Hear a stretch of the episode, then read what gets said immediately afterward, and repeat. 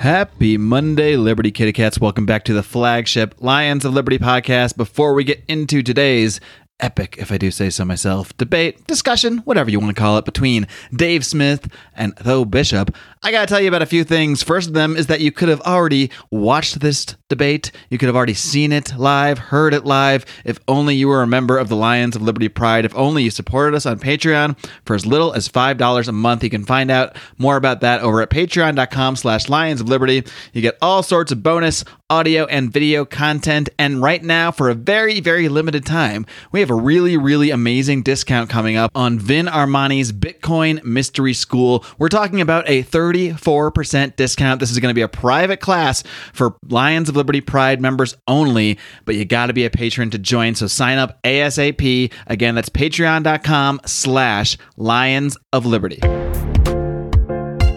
We need to empower people with not just the philosophical tools, but the inspiration to break free from the system.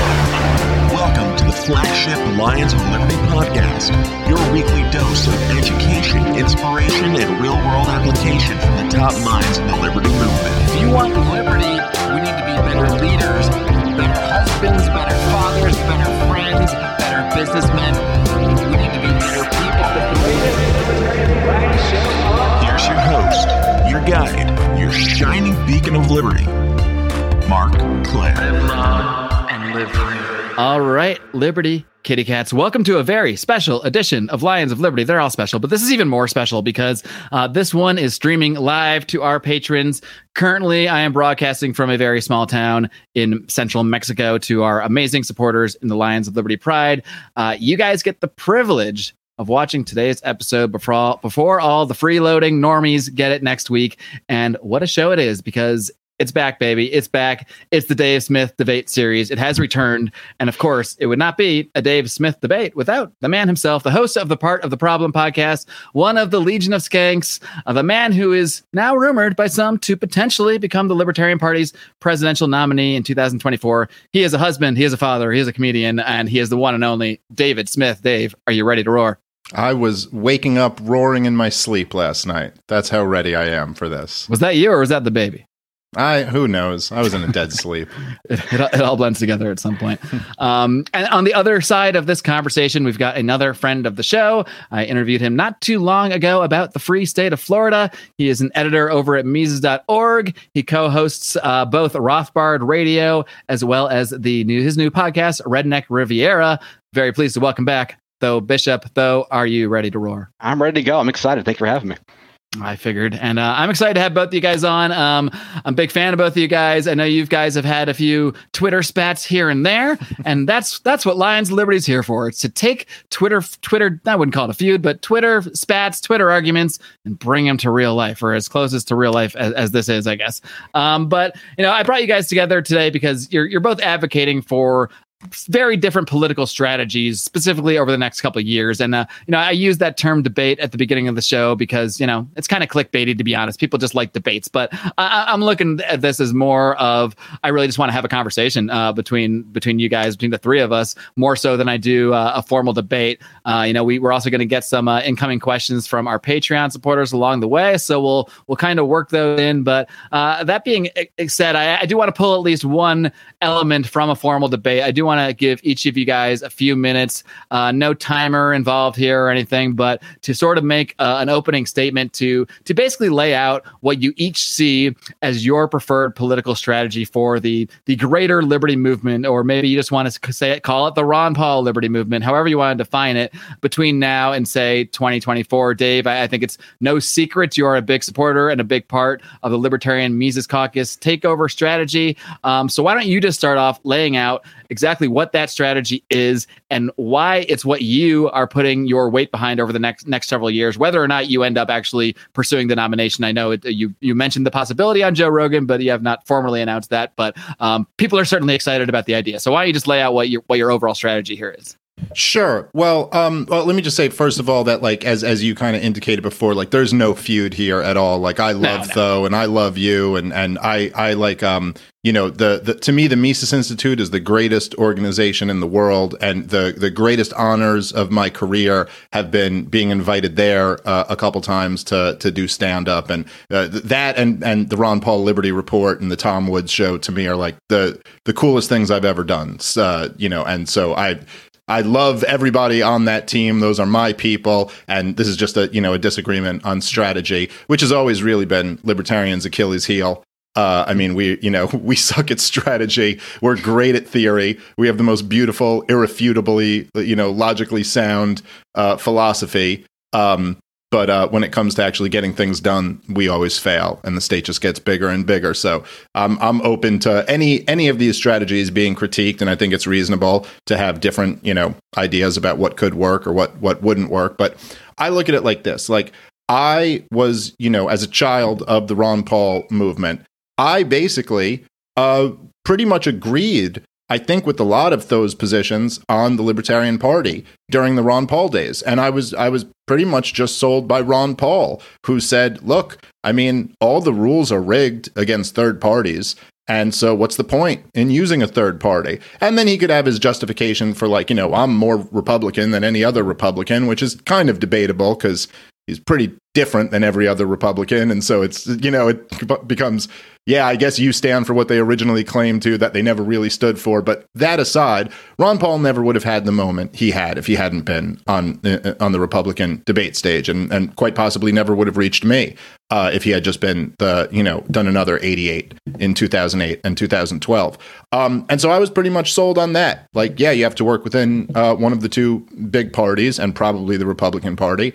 And um, it wasn't until Ron Paul stopped running for president and Donald Trump, you know, smoked Rand Paul, that I realized, you know, I started to reevaluate this position. And all of a sudden in 2016, you had Donald Trump, um, Hillary Clinton, the two most despised candidates in the history of presidential politics, since they've been keeping the polls at least. And then you had this third party that bore the name libertarian. And they had a real opportunity to do something amazing and they ran, you know, Gary Johnson and uh, Warhawk Raytheon lobbyists and just blew the entire opportunity to really be the anti-establishment candidate in the year of the anti-establishment, you know, re- sentiment. They went for a couple of you know, Republican governors from blue states who just want to ask you to come back to the center that you all hate so much.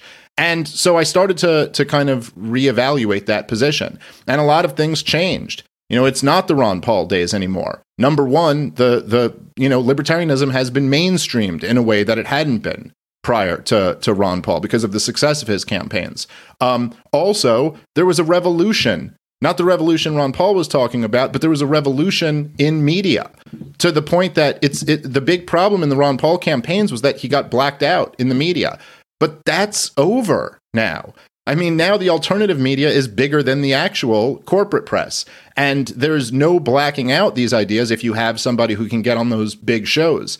And, um, it, it and, and, of course the the two major parties have been discredited uh, in a way that was unimaginable even in 2008 um, and so I, I think now there's a real opportunity to use the Libertarian Party to help further the cause. And to me, the cause is is this simple. It's if we want to see any type of libertarian society in our lifetime, we need a lot more libertarians. There's no way to get around that. It's it's not going to happen unless a lot more people understand these ideas. And there's a there's a lot of people out there who still potentially could be convinced, converted.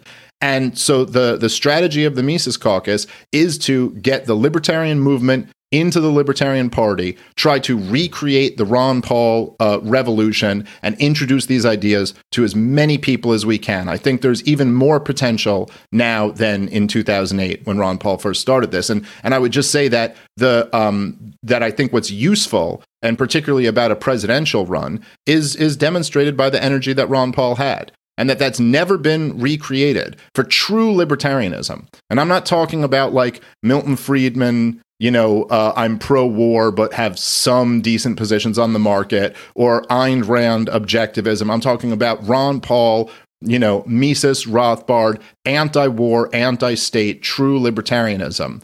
Um, the only successful moment we had in spreading this message to a lot of different people was when we were running a presidential campaign. And because Ron Paul was such a great messenger for these ideas. And he's still saying really, really great stuff on the Liberty Report five days a week. I always watch. He's doing a great job there. But it just doesn't have the same energy because there's not this thing to rally around. And so that's what I think the purpose of the Libertarian Party should be. And that's what we're trying to accomplish.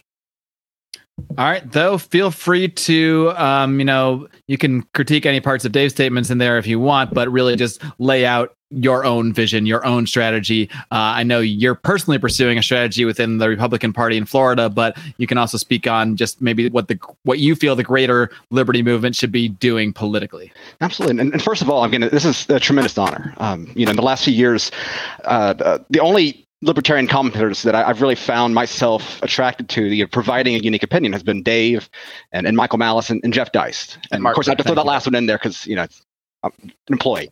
um, no, but, and, and, this is and, and it's because of the, the content of, of Dave and, and Malice and and Jeff that, and and also just the experiences this past year where I've really appreciated just how the luxury that I've had as being one of the freest people in the world because of vulgar politics.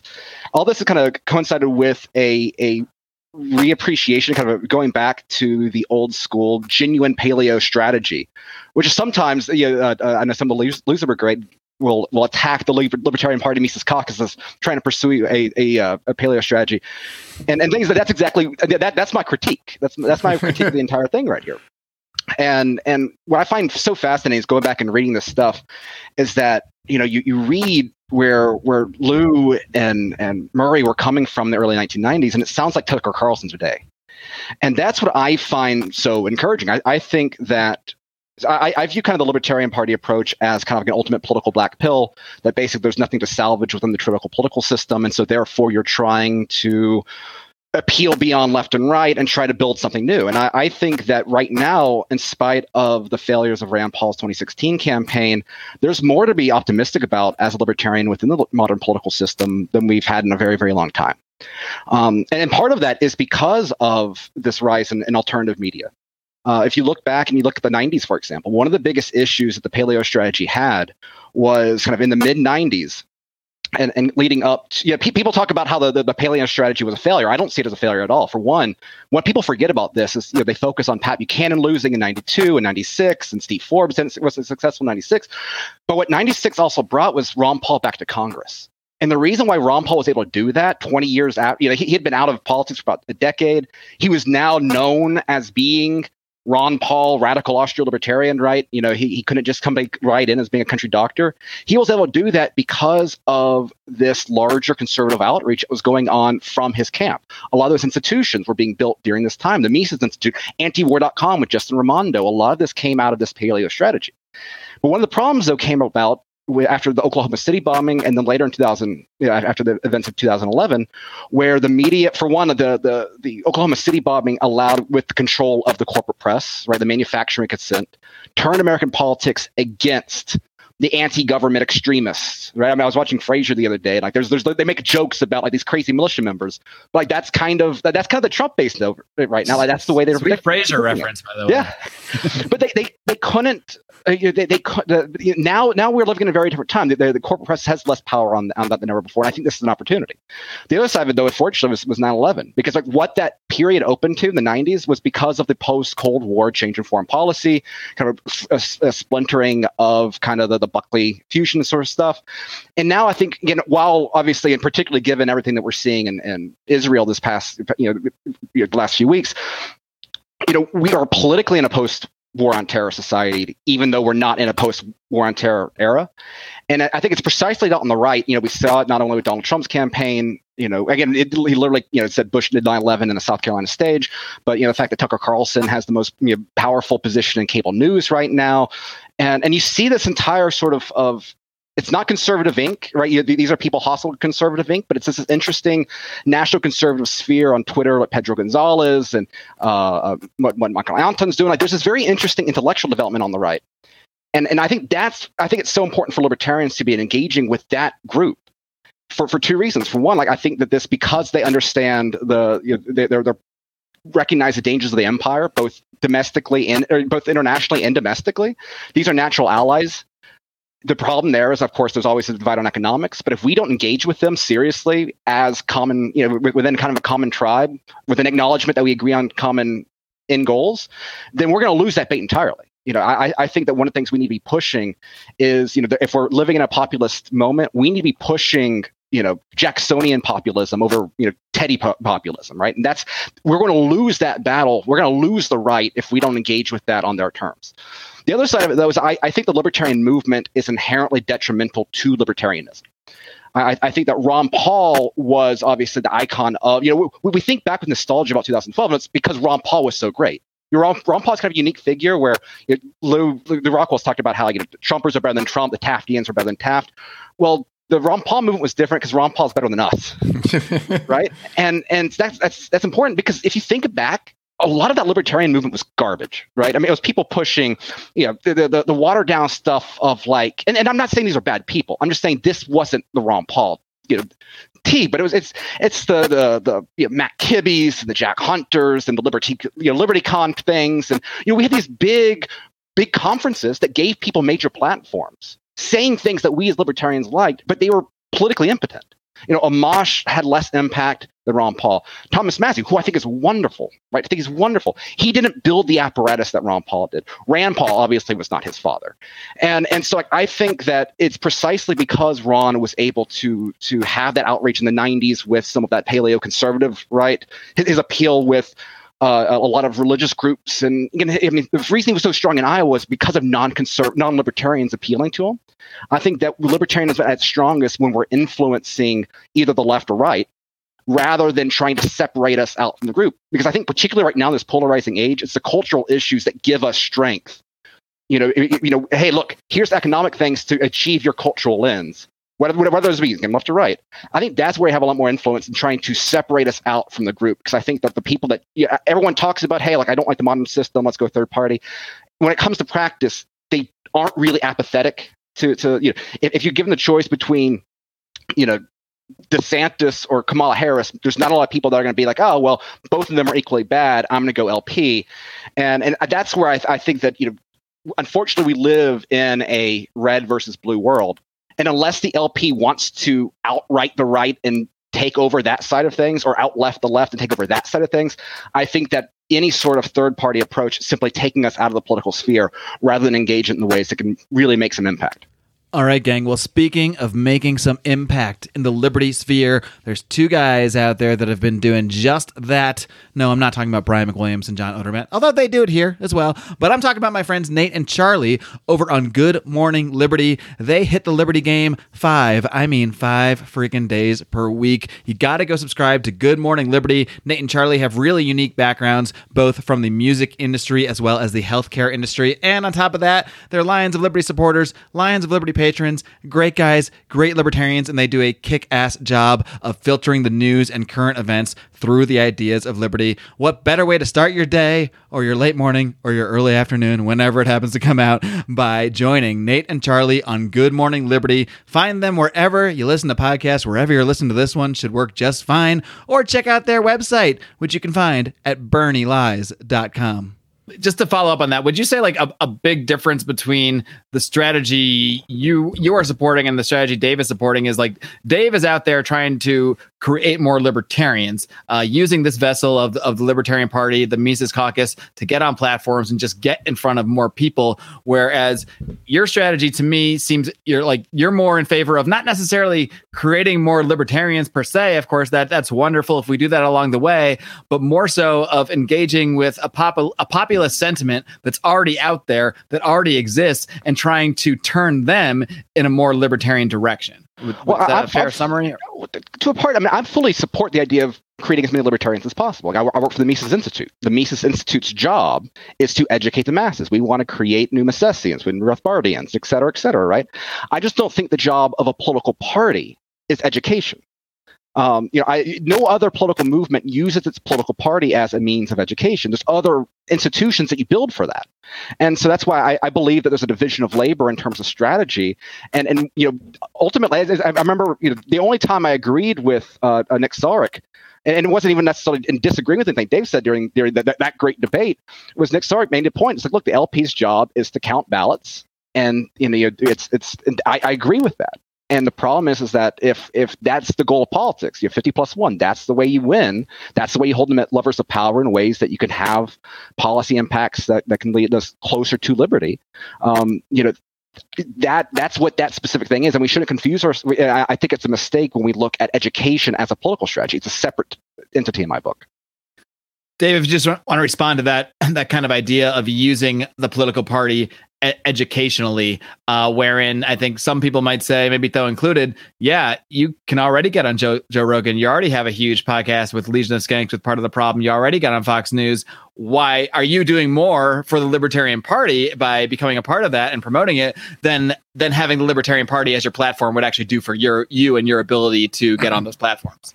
Right. So this was kind of the point that I was trying to make with talking about the energy that Ron Paul had during the presidential campaigns and how much he was spreading these ideas compared to doing the Liberty Report, where he's still saying all the great stuff he's always said. But it doesn't have the same impact because whether we like it or not, Americans focus on politics basically once every four years. I mean, now I guess more than ever before, but they really focus on politics once every four years. And they're really, there's, there's a, some huge number of Americans probably have no idea who their mayor is. But mm-hmm. every one of them knows that Donald Trump ran against Joe Biden last year. Now, we may not like that, but that is the reality. And I think that Tho's are going to have a little bit of a tough time here making this argument without repudiating the Ron Paul campaigns, which I know is would be an uncomfortable thing to do, but Ron Paul explicitly ran his campaigns to speak to the remnant and to keep these ideas alive. And ideas are powerful, and I don't see why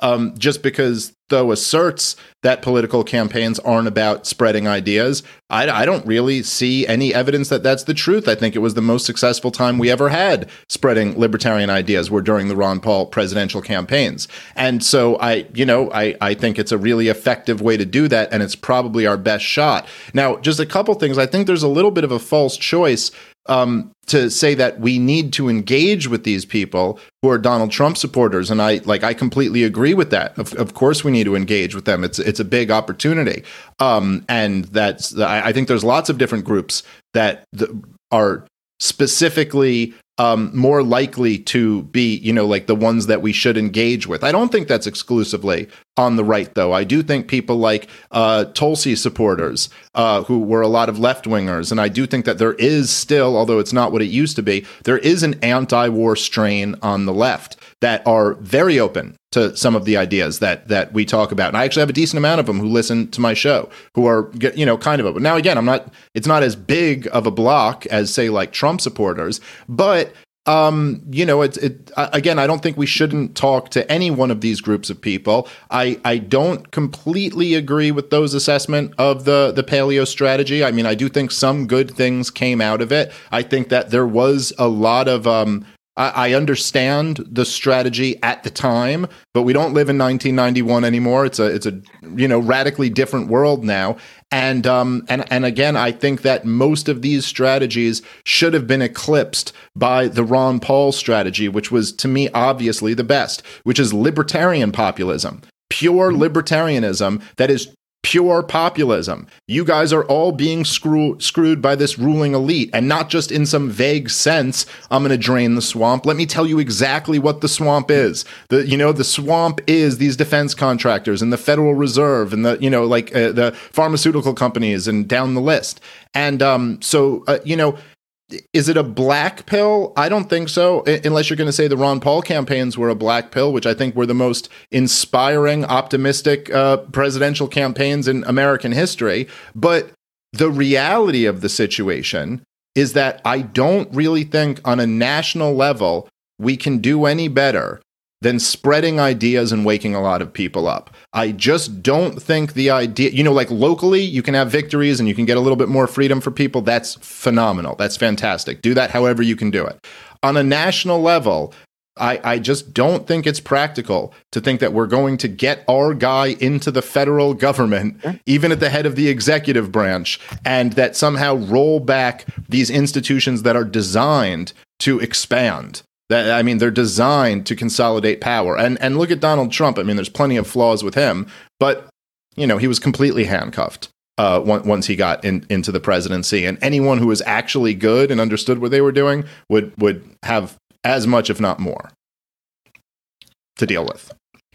And, and there's there's a couple different tracks here. It, it seems like there's there's the track of simply just inspiring more people, getting more people awakened to these ideas, and hopefully just unleashing a new Ron Paul revolution of sorts, uh, an, L- an LPMC revolution or a Libertarian Party revolution that sends people off to to do more of their own things. I mean, this podcast we're on right now was in, it's a direct inspiration from the Ron Paul revolution. So maybe the hope from there is that we can just inspire tenfold that that same idea. Whereas I think Tho is focusing more on the idea of politics and political parties should be for political power and for using that power to get more of whatever. In our case, it would be more freedom. Um, Tho, so I'll just let you respond to to those ideas. Do you think those are are separate tracks in the sense that they can be pursued at separate times or do you think that they're maybe through your your strategy through the GOP you can do both at the same time? You can get people in power who are who are doing things that are helping people meet, be more free like for yourself.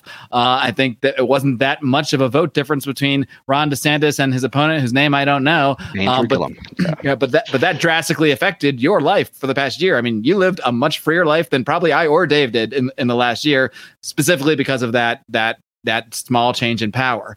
Uh, but but do you think that's something that can coincide with also waking up as many people through that same political process, or should just ju- should just those should those just be completely separate concepts to you? No, no, I I think that there, there very much is a place to use the political stage for for ideas. But my, my point there was, and, and I, I think I was perhaps uh, uh, did not articulate it uh, uh, properly, is that the goal there being to create libertarians separate from right and left, right? So like when Ron Paul would go on stage and he would talk about liberty, he would talk about his anti-war policies. I mean, you know, he, he would he would you know, wrap his his you know, views on drugs within kind of a Christian morality, right? He would wrap his his his, his you know, rejection of the empire based off of kind of old school conservatism.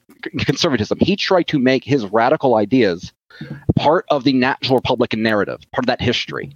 And and when you saw that play out in terms of, you know, th- think about how many like Ron Paul Republicans organizing within the structure of the party were able to take over Iowa, for example. I mean, th- it wasn't simply Ron Paul on a stage uh, uh expressing those ideas on, you know, within debates, though that itself was important, and that itself again was a direct byproduct of being on one of the two major parties.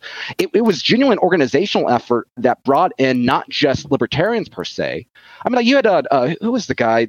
He could write books for like uh, uh, Wead. Doug Doug Wead. Somehow he ended up with Trump Trump orbit as well. I don't know how that happened, but like I mean, but Ron would surround himself with non. I'm still a teenager, so I still giggle at the name Doug Wead. That's just me. But uh, but like so, but he, you know, Ron was able to to gather a group that wasn't simply libertarians to build this larger apparatus. And, and, and I think that's again where that power sort of sort of came from there. And and so that's where I, I think that and, and, and I have nothing against, for example, reaching out to Tulsi Gabbard some world, things like that. I, I and, and I don't think that Dave Dave perhaps better than, than just about anyone in the libertarian movement engages with figures on both the left and the right um, you know, in respectable terms. The problem is, is that if you go to your average person and they're already, you know, on the left or right scale, if, if, if, if I go to a Republican in Bay County, Florida, and I'm a Republican, they're going to give, you know, they're going to pay more res- attention. They're going to give me more respect than if I'm coming from them as an enemy. And then if you are a libertarian, you are an enemy. You know, if, if we, we are, and that's what I think is, is you know, because we have such a, a massive weight on our shoulders, we're fighting for the ideas of civilization itself. I think that we should try to do everything in our in our possibility to not weigh ourselves down. And I think that when you embrace a third party label, you're necessarily relegating these ideas to the fringe because most people think Team Red or Team Blue, like it or not. And and so that's why again that's why I'm, I'm fully okay with libertarians also going in the Democratic side and trying to hey look you know you know let's let's have the the Tulsi libertarians out there and and uh, Jared Polis in Colorado does some interesting stuff. I'm, I've got nothing against any of that. Mean, that's why I think that you know when we try to isolate, isolate ourselves and create a libertarian movement, again, I, I think that it, it it creates a great feeling of community because everyone can share the same memes and and you know everyone high fives because they have the same you know they have the same answers to everything. But i don't think that creates a powerful political movement. And i think that there are things to be done. For example on the na- the point about the national politics and, and the, the role that has you know I, I think that national politics itself is a bit of a distraction you know, the, the, if we're going to make, I think, any sizable chunks again, I mean, for example, the, the vaccine passport thing, libertarians were, you I did correctly identified the severity of the dangers posed by vaccine passports. Dave being one of the best ones out there. The difference is, is that state of Florida was able to ban vaccine passports.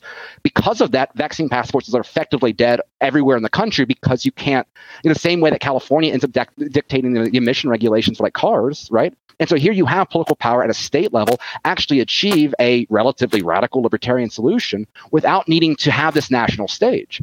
And then I, lastly, I think that there are Republicans out there, not just simply the intellectual, the interesting parts of like right wing Twitter. There are genuine Republicans Matt Gaetz, when you hear him talk about the Republican Party and what needs to happen, I mean, he's he's calling out the swamp by name. He's calling out the defense contractors. He's call, you know, calling out big corp money. He's you know he's doing that, and and so it's precise. It's not just Trump. Though Trump was great on rhetoric and not necessarily follow through.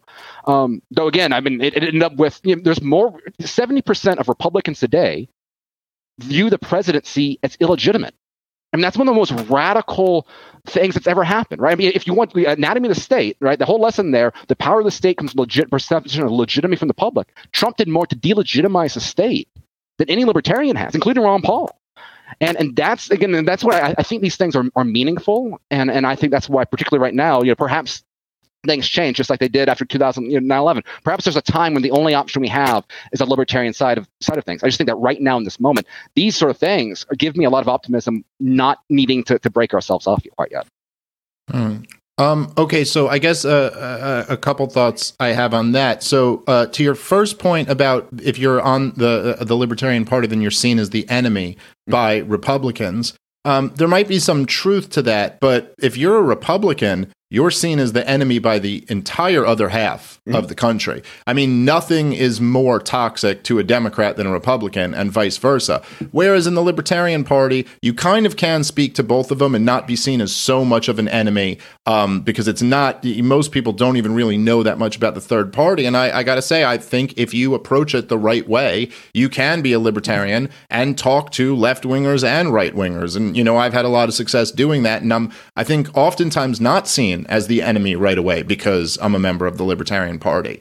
Um, look, I, I do agree with you that there are some local and state level victories that really should be appreciated. And like DeSantis is absolutely, you know, it's heroic what he's done on on the COVID stuff in general. I mean, and he is, you know, he has given real people, you know, and people who I know, like yourself, and people I really care about, like Tom, and his he's got five daughters, and they all have better lives because he's their governor.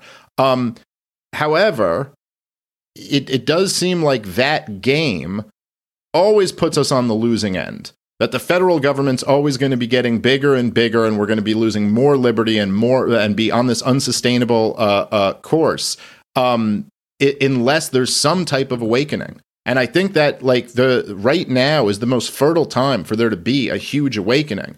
And I don't know, you know, of the Republicans, even of the ones who are good, uh, the the ones you're talking about who are kind of outside of the the neocon establishment, like Gaetz or or DeSantis. I mean, let's like just be brutally honest about how good they really are. Because you know, DeSantis was good on COVID, but he's really not that great overall. Like his politics really aren't very good. Uh, what would a DeSantis presidency look like? Uh, it probably wouldn't be great. You know, I'll say when you say that these Republicans view this election as illegitimate, that was true of the Democrats with George W. Mm-hmm. Bush. Now, maybe not to the exact same level, that it is today. But George W. Bush lost the popular vote, and that was a big thing around the year 2000. And when he started doing all his George W. Bush things, that was the first thing the Democrats would always say that Al Gore was the legitimate president, and he wasn't. And this is why Lew Rockwell. True with Trump and Hillary, too. Yeah, yeah. And this is why Lew Rockwell was writing pieces in the George W. Bush uh, years about how much more reasonable the left was than mm-hmm. the right, and how yeah, I'd much rather be reading the Nation magazine than reading National Review. And a lot of times, I think libertarians can fall into this trap where whoever has power, it's easy to be more sympathetic to the side that's reactionary against them mm-hmm. because they're reacting against all of the bad guys. You know, like, yeah, all these Trump supporters are against CNN and the CIA and, you know, whoever, Joe Biden and Kamala Harris and all of that. But what would it really look like when they get in power? What did it really look like when they got in power? And and I got to say, like, I just don't even like. So is DeSantis? Are you? Would you be like enthusiastic to support a DeSantis presidency? He's. He, I mean, I, I've looked into him a little bit more since we, you know, plan to to do this the, this debate, and I, I really only knew the COVID stuff about him. I mean, he is just awful on foreign policy. Awful. Uh, He he refers to himself as the the uh, the most pro Israel governor in the country. He he railed against Obama for the Iran deal and said that the Obama administration was kinder to the Cubans and Iranians than he was to Netanyahu. That's what he sees our problem in foreign policy. We're not too friendly with we're not friendly enough with Israel. That's his issue. I mean, what what what type of real change is this guy going to make as All right, president? though, though, defend your boy. Yeah, well, it, it comes down to this: is that you know one of the things that we've talked that that has been, I think, a, a that you you and Michael Malice have really pushed in the mainstream of libertarian understanding is the fact that the powers that be, the real power structures here, are not simply the state. Right, it's, it's the media, it's the universities, it's the cathedral, it's the public policy experts, and so when I look at DeSantis, I don't look at, I don't see a libertarian. Obviously, he's not a libertarian. What I do see, though, is someone who has stood up to these institutions of power. Show me anyone, show me anyone else in the country that has has victories and and and have, has actually put action behind standing up to these people. You know, he's, he's on the media. I mean, I, I, some of this, of course, is him mirroring, you know, mirroring uh, Donald Trump's shtick, right? He's, he's trying to appeal the same base, which again, I, I- I think shows a, a level. Do you of, even see how he's- he's he's Oh, he's up like the the hand mannerisms? motions? Oh, yeah. Oh, Yeah, yeah. You, you- you can very clearly tell. I It's like he's got a hand motion coach. like, like last week, he brought on like two people that were facing like jail time because of the local government in Florida, and he brought them on Laura's Ingraham show. It's like a, it was a reality show re- reveal, right? I mean, he, he- this is the guy that studies Trump's like, and guess what? That's smart. That's intelligent. Because what it's what it's able to do is he, he's now been able to inherit the most popular movement in all time, and I think that goes back to the point about okay, well, Al Gore in 2000. The difference is is that Trump supporters would, would you know the, the Democrats didn't love Al Gore; they hated George W. Bush. Republicans don't simply hate Joe Biden; they love Donald Trump. That's a difference there. You know, again, that's why you know, he is the legitimate president, not just a reje- reaction there. Um, and so, so but to the DeSantis stuff again, he one of the things I because I, I supported DeSantis in 2018 when he was running the primary, partly because he was running against like the embodiment of the worst part of the Republican Bush era, Adam Putnam, whole other thing. Um, thankfully, he, he, he won that. Um, I did not expect to. If, if you just told me, you know, year and a half ago that I would be you know, Ron DeSantis 2024, I thought you know, I'd, I'd call you crazy. But again, the difference is, is that he he's now recognizes the the, the complete illegitimacy, the, the the the corruption of the public policy expert apparatus that you have in DC. And and to, all that foreign policy stuff. For one, being in Congress is different than being an executive, right? For one, I I, I don't particularly see Ron DeSantis going in there and shaking up, uh, uh, radically changing our alliances in the Middle East what you can hope for is is taking steps backward. You know, you're reining in some things, reevaluating some things in the margins. I don't expect a, a foreign policy revolution. I don't. Wish I did, but I mean, I, I, one of the things that's passed in the last few years in Florida is like Florida literally buys like Israeli bonds, right? Like that's just that's just where it is. That's the politics of the state. Um, so I'm not I'm not expecting that. But what I do think that he's going to go in there and and reevaluate the personnel apparatus of a lot of these things. I think there's chances for uh, massive changes to the, the intelligence agencies and things like that, because I think that what you have is, in, in particular, and then a lot of the the regulatory side of it and, and the administrative state, um, and hopefully, and I, I don't think that you're going to get from this a, a, a libertarian. Uh, you know, a, a world. I don't think it's going to be a libertarian evolution. I think what you can do is simply push back against the left that has all these other power structures, and, that, and ultimately that's what we need right now. Because the threat that's posed to us is not simply from the state; it's everything else the left controls.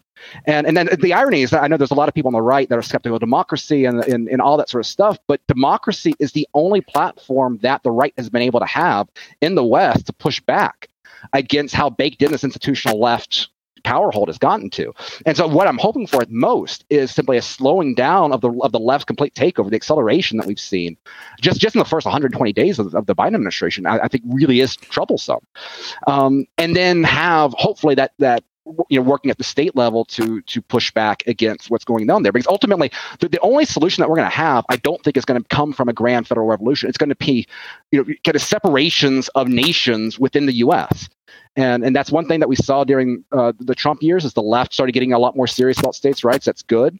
Um, hopefully, the right will learn from it. The right didn't during the Obama administration, and so hopefully that's something that we can learn from.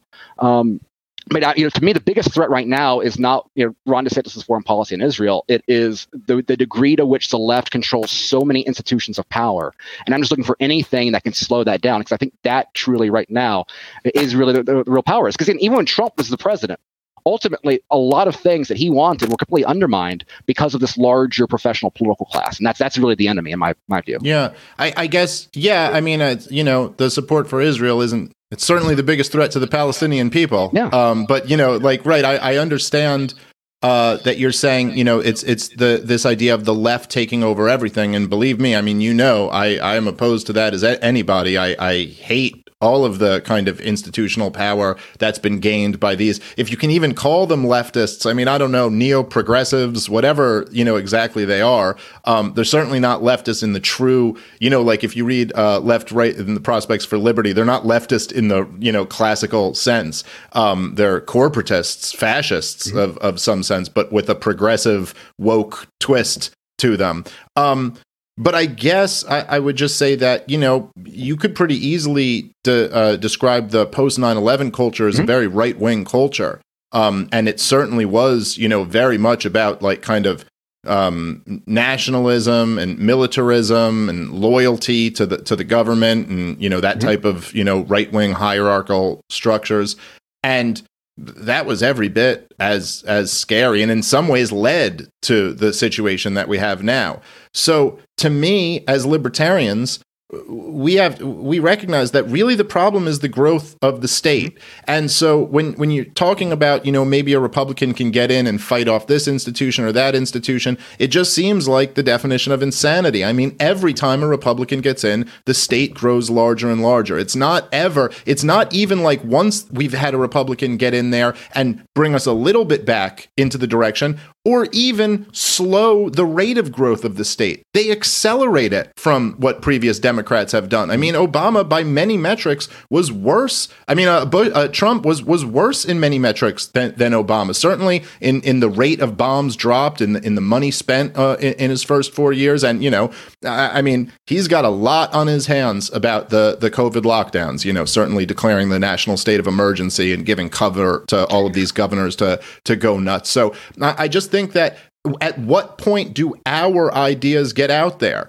You know, we can keep playing this game of like, well, let's support these Republicans because they're a little bit better on three issues, even though they're a little bit worse on these other three issues than the Democrats. But at what point, if, if we're too worried about making Republicans uncomfortable that we can't talk to them, I think we have to find a way to tactfully speak to them, but we have to make them a little bit uncomfortable. We have to let, you know, like make them realize that, like, no, actually, their foreign policy views are a lot of what's caused this situation that we're in right now. That them supporting Israel and them supporting the, the deep state and all of these things for years and years. I mean, look, the, the moment we're living through right now is that the war on terrorism that the Republicans, through their elected representatives, launched has been turned inward on them to me that that kind of suggests an opportunity for mm-hmm. libertarians to you know respectfully in a way that we can reach them be like hey this is why you never want to support this type of government authority right because it can be turned against you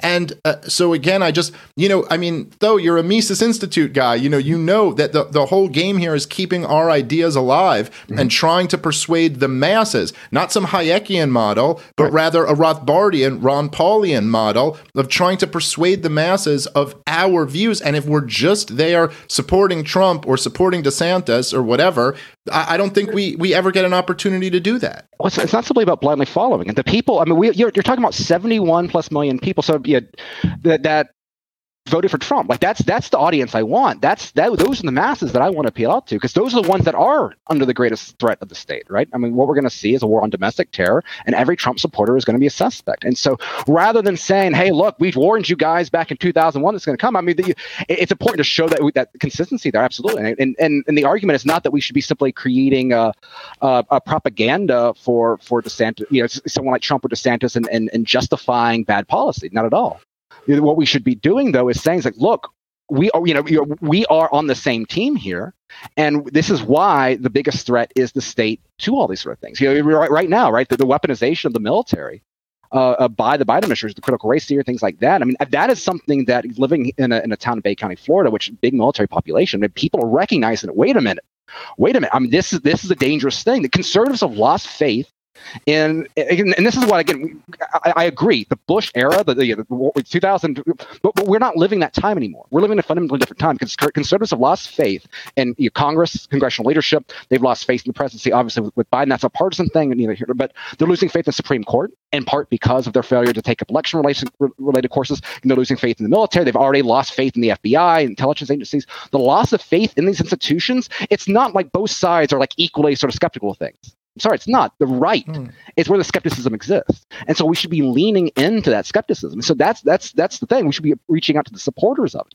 And, and then we should hope that there are institutional ways of, of institutionally using state power and ways that can really take some of those chunks out. For example, one of the biggest threats you know, obviously the, the, key to federal power is the, the access to the money printing, right? So the Fed there's obviously a good, great Ron Paul uh, uh, perspective there. Is that, is that the Fed is, is the key to so much of, of the empire, right?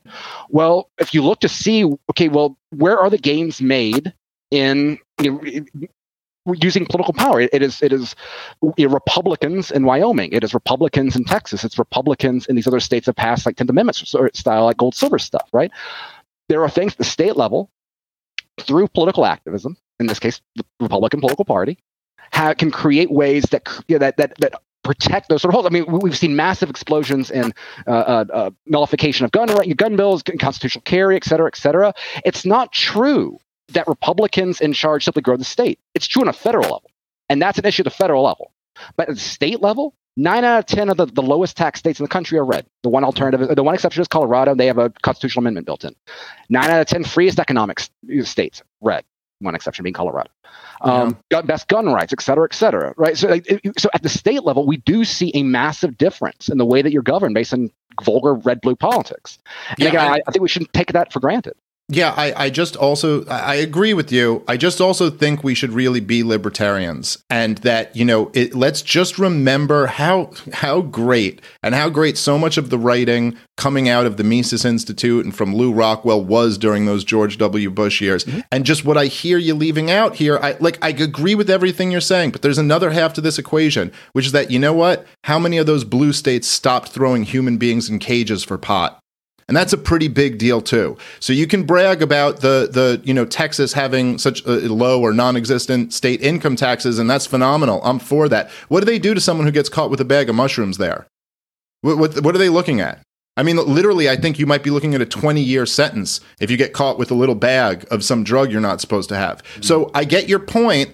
It's just that I'm not just a Republican. I'm, I'm like a bleeding heart Rothbardian, mm-hmm. and that there's all different types of state aggression, and that uh, that I uh, am opposed to, and that I think we need to raise awareness about and try our best to end. And it's just not, you know, I, I mean, there, there's other there's other you know forces here that are at work as well. So I just I would just try to keep that in mind too. It's not like it's all on on the right. It's not like it's all just the the economic stuff, although that is very very important. Um, so look, I'm for all of that. I'm for every little bit of freedom that everyone can get on a local level. And I don't care if it's a Democrat decriminalizing some drugs or it's a Republican who's, you know, nullifying some federal law. I'm for all of that. But my major pitch, and, and I think, by the way, in certain areas, it's better probably to do that on the Republican ticket. I think in other areas, it's probably better to do that on the Libertarian ticket. Certainly, if you're in, in a in a blue area, it's you're going to be seen a, lot more as the enemy if you're coming in as a Republican in some local race than if you're a third party. Um, and Libertarians have gotten some people elected to to local races who have been able to do some good things. Uh, you know, not as many as as Republicans and Democrats, but I think my my point still stands, and I think that if you're going to concede that there's no real victories to be had on the national level, then why not make our national campaign uh, something that can really wake a lot of people up to then go do this work on the more local level? If nothing else, uh, do the Ron Paul thing and create a million more libertarians. But again, the, the, the Ron, Ron Paul's moment came from the Republican Party. And again, Rothbard. I mean, this this is a Rothbardian strategy that's being outlined here. Because I mean, earlier you talked about well, this isn't the '90s anymore. Personally, I think '90s politics is far more relevant right now than 2000 than the war on terror. You know, if you look at the issues there, the concerns of your average people was crime in big cities. It, it was a uh, it, it, it, was a radical far left government utilizing uh, the federal government to, to crack down on anti-government people. Uh, it, it was the culture war aspect of it. You know, if, if you read again like the '90s paleo strategy stuff, and, and that's one of the things uh, the side projects I'm trying to do. Um, I've, I've got uh, open up today, uh, RothbardRockwellReport.com. If, if you can, if you read the stuff and you see like what are the issues that they're trying to identify, they're trying to push, it's not that Rothbard changed his, his, his Rothbardianism. It's not that Lew Rockwell became any less libertarian. Um, again, Ron Paul was not any less libertarian taking on the Republican mantle. What he was doing is that they were he was picking. You have to choose an audience as, as a messenger. You cannot talk to the left and right and be equally effective. Now, can you find some people? Can can, can the Tim Pools of the world have a, have a, a reasonable conversation? Absolutely. There is a small group of people that you can that you can have a reasonable conversation with. But I'm sorry that, that that's that's a that's a minority perspective. Most of the left and most of the right are incapable of of, of persuasion. And so what you can do though is if you come to them as a fellow traveler then you can perhaps go to a state like Texas and you can make meaningful arguments in favor of decriminalization or legalization or whatever. I mean, Matt, Matt Gaetz in Florida, for example, is one of the top people that got uh, our first medical marijuana bills passed here in Florida.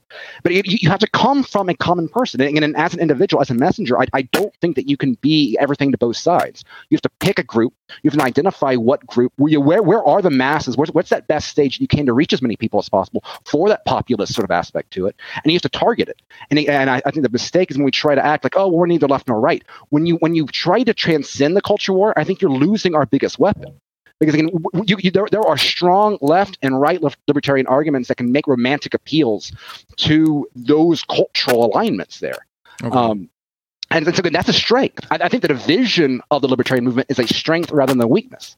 So uh, I would say that I I really do think that Ron Paul in his presidential campaigns, it's not that he was going to speak to everyone on every issue, but I really think that he did have massive appeal to both the left and the right, and that lots of people like myself, like Marc Clair, like uh, who probably would have ended up on the left if it wasn't for Ron Paul. I think there were a lot of what just because I'm a long haired hippie. I mean, yeah, I mean, look at him. Look at this filthy Mexican over here in uh, in central Mexico. That uh, you know, like so, you know what I'm saying? Like, I, I think he did have appeal to those, and it's just because he told the truth and spoke from principles. A lot of Ron Paul's appeal was forget even the philosophical uh, aspects of it was just that he was so obviously being honest and was so obviously knew what he was talking about better than anyone else. That was a lot of his appeal. Like a lot of the appeal of the the Giuliani Ron Paul moment, it wasn't just how on point his take was, it was that he was being sincere. And Rudy Giuliani was re- re- repeating rehearsed lines that a politician says. And then Ron Paul was talking about, you know, like the coup in 1953 in Iran. And everyone just knew Rudy Giuliani doesn't even know what this is. Like he has no idea what the history is. He just knew more and he was more honest. And this appealed to a lot of people. And I think that, you know, when, when it comes to the culture war stuff, I'm not against getting into the cultural battle and talking about look liber- I've, I've been saying this for years on my podcast libertarians should support a culture that is conducive to liberty. We should not support a culture that could never work w- alongside libertarian policies, which is one of the dominant cultures being pushed right now, and I think for a reason. But I really believe that we have something unique to kind of add to the conversation about culture, which is that um, it's really twofold. It's like number one, so much of this culture war is a direct result of the fact that the government's gotten so big, and that now we have to be at each other's throats over who is in the you know controls it. And number two, that this is, I mean, look, I'm not saying wokeism is, a, is uh, Michael Tracey tweeted something along these lines the other day. We said, I'm not saying wokeism is a CIA plot, but it would make perfect sense if it was. And it certainly does seem to be like it, it is intentionally pushed by all of the biggest corporate uh, media outlets, by the CIA, by the FBI, now by the Federal Reserve, by politicians, by, you know, professional athletes, all these centers of like extreme wealth and power are pushing this wokeism. And I think it's very uh, intentional to divide Americans and distract them from the really important issues of who wields power. And I think if libertarians have a role here, our role is to try to de escalate things and point out, hey, look, this is what's really going on here. Uh, their next big distraction is going to be this UFO thing where, oh, there's UFOs everywhere. We only know because the Pentagon and military is telling us, and we never got a clear picture. You know, they're all pretty grainy. But anyway, that uh, a whole other can of worms aside. Um, but the the truth is that if if we really believe, as I do, that a free society is going to be conducive to a much better culture um, that that we would all rather see, then I think it, it, it behooves us to talk about the culture in these terms. And I also do think it's not. I, I don't think it's wise for libertarians to just pick a side in the culture war and fight the other one. Then then we might as well just be Sean Hannity but, but I think the culture war, I mean, the woke, most, I mean, it, we, we saw this obviously play out with, with the LP stuff, and there's a lot of libertarians that are perfectly fine with the woke, woke side of things. Mm-hmm. And, and so that's why I think that if we act like, oh, well, we don't have a position here, you know, we, we're, we're trying to appeal to. Oh, a lot of them are more than fine with it. They're in it. Right. and, and, and, and, and, and, I think this is also, this might be the biggest miscalculation of the left because here you have a strategy. Like, this is where I think like Tucker Carlson, for example, misses the immigration point. I think that he's right when he talks about how Democrats have tried to use an open borders policy as a way of changing the demographics. The difference is, though, is that I mean the biggest threat to you know, the, the biggest power grab that the libertarian that the left has right now is not crossing borders and you know citizenship from that perspective. It is the fact that you have the, you know it's the university system.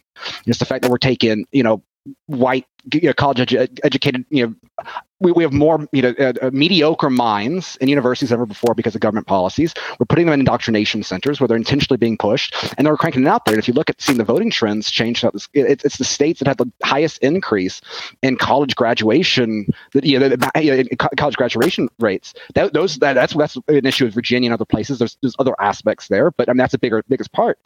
And and so like I think we have to actively fight back against that that left wing cultural dynamic in order for us as us as libertarians libertarians have any any opportunity at all because again it's, it's not some the state, while obviously there is a major role in the state subsidizing all this sort of stuff and, and I, am sympathetic to like the paul gottfried sort of argument that uh, uh, politics really isn't downstream from culture that, that culture is downstream from politics because the way that we subsidize universities and things like that. I'm, I, I think there's a lot of legitimacy to it but that's exactly why though you know it, when you have a lot of you know like hispanic voters that are christian by nature, which, which, which I think that, that's one of the biggest changes I've had. I've never been a particularly religious guy, but I, I think that you have to have sort of a, a, a, Christian sort of revival for any sort of pushback against the left to work at all.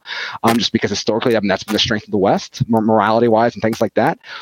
We, you know, instead of trying to say like we got no, you know, we, we just want freedom. I think that we should be playing to these this, this inherent cultural conservatism because it's, it's the cultural conservatives that are the most aga- you know, uh, uh, uh, scared by you know the, the, the woke mobs by the black lives matter people there's no demographic in the voting demographic in the country more like hispanic uh, male voters that are that are outraged by the black lives matter stuff these are the natural allies and so that's why again I, I think focusing on these cultural elements again, which come from an explicitly right perspective, that's what gives us the unique opportunity to then come in with the ideas. Because I think most people are not going to be, or, never going to be ideologically motivated by policy. I wish they were. We'd have a much better uh, a chance if we did.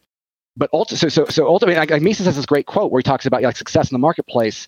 It all comes down to you know who, who can satisfy the wants of the masses more, and it, it doesn't stop really great products from being made, but like ultimately the market rewards the the ones that appeal to like the lowest common denominator. And like that's essentially what we have to do with politics. We have we have to to, to weaponize our ideas in a way that that don't that, that, that don't simply appeal to the people we can sit down and have a conversation about coups and in American history and like I mean obviously I would prefer those conversations, but we don't have that luxury. We've, we've got to reach out to people that aren't interested in that sort of depth, but that simply recognize like who the enemy is and and that's of like I think economics at its best is, and this is why like why I think it's so important for us to, to engage the right because the right's so bad on economics right now. That ultimately, economics at its best is a culture war issue because ultimately economics tells you who is ripping you off. And and that's all that, that, there's a long great history of america of, of, of right-wing populist anti-state privilege anti-central bank jacksonian style populism. And and that's that's where i think the opportunity is right now where you have again on the right you have skepticism of the empire abroad recognition of the consequences of empire in in house, uh, terrified of the left you know, religious sort of push in, within our institutions, and you know, and, and, and so what you need to do is fill in the economic side of it. Yeah, you know, it has to come from fellow travelers. So, so where I, I will really agree with though um, is that so when I when I first became uh, a libertarian and I I was I was introduced to the ideas by Ron Paul in 2007. Really, in 2008, 2009, I started just reading like a ton of you know like I I found Murray Rothbard and just went you know nuts and got obsessed with libertarian philosophy and all of that. And I recognize your point. That's not going to be most people's experience. But I used to say back then that I thought overall the left was better than the right. And I thought that the the worst issues to me were the wars and the um the the uh, incarceration of nonviolent criminals. Like it just in a in a Rothbardian deducing moral, you know, like in the most like you know um, uh, anatomy of the state blueprint. Well, what the state does, whether democratically elected or not, the moral character of it is no different than any other group of people doing this. And what is ma- is war other than mass murder? And what is you know im- imprisonment of of nonviolent victimless criminals other than enslaving people? And so, if you are on board with those then th- those are the worst two things the state does. And on these issues, the right has gotten much better. I mean, like d- drastically better. It's it's really almost hard to imagine from somebody you know if you lived during 2004, 2005, and were aware of what's going on that the 8 p.m. hour on Fox News is Tucker Carlson arguing against every last one of these wars in real time when it really counts, getting them all right. And in, in terms of the the drug stuff, they've gotten a lot cooler for sure. And and the left in that meantime has gotten crazier and worse on on a lot of these issues.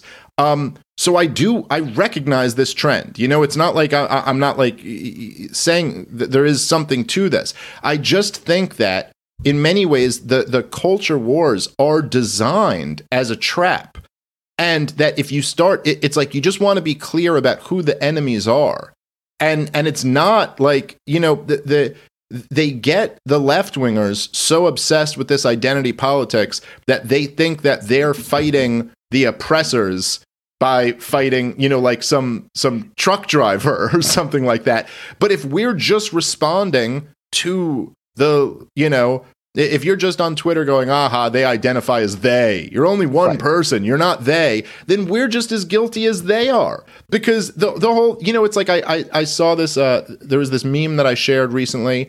Um where I, we might have been talking about this on one of your shows, Marc. I don't remember, but there was the Raytheon uh, meme with uh, there, there was like a transgender person on their flyer, and they're like, "I work at Raytheon. It's a very inclusive, you know, environment, and I identify as they." And I I posted it on Twitter, and I was making some joke about it, and then I even see like some of the right wingers who follow me, they're like making jokes like they're like, "Oh yeah, you identify as they. You're only one person." And you're like, "No, no, that's not the joke." The joke isn't that this person is trans. The joke is that Raytheon thinks you're so stupid that you'll do exactly what you're doing right now. You know what I'm saying? And like not focus right. on yeah, and they're right. And this and it's working. And I got to tip my hat to them because it's working. So the whole point is that the the libertarian role there is not just to jump into the culture war. The libertarian role is to go inclusive they're building bombs that are dropped on human beings. So that's just the essence of my point that when it comes to the culture, and I think, and by the way, I certainly am, um, I am as I, I think I like I have I'm pretty bona fide like in, in my credentials on this. I'm as anti woke as I think anybody out there. I think it's it's like pure toxic garbage that will rip society apart, and it's it's awful. It it like it rewards the worst impulses in people. It, it, it truly is. I know this is like a dumb, almost like thing that people make fun of, but it is the real bigotry of our time. It is literally like where people are, uh, they're getting high off being vindictive and judging other people and going on metaphorical lynch mobs you know um uh, uh trying to ruin people's lives it's it's the same impulse that is everything people reject of racism in the past. It's just been flipped and used in this other way. I hate it. But I also think that it's like, I'm not trying to just be Ben Shapiro here. because this this is very convenient for people like Ben Shapiro who don't have a problem with the Fed or our fo- foreign policy at all. Let's just get bogged down in this culture war, and then every, nobody will pay attention to that stuff. And if libertarians have any role, our role is to get people paying attention to that stuff again, because that's actually what's tearing the country apart.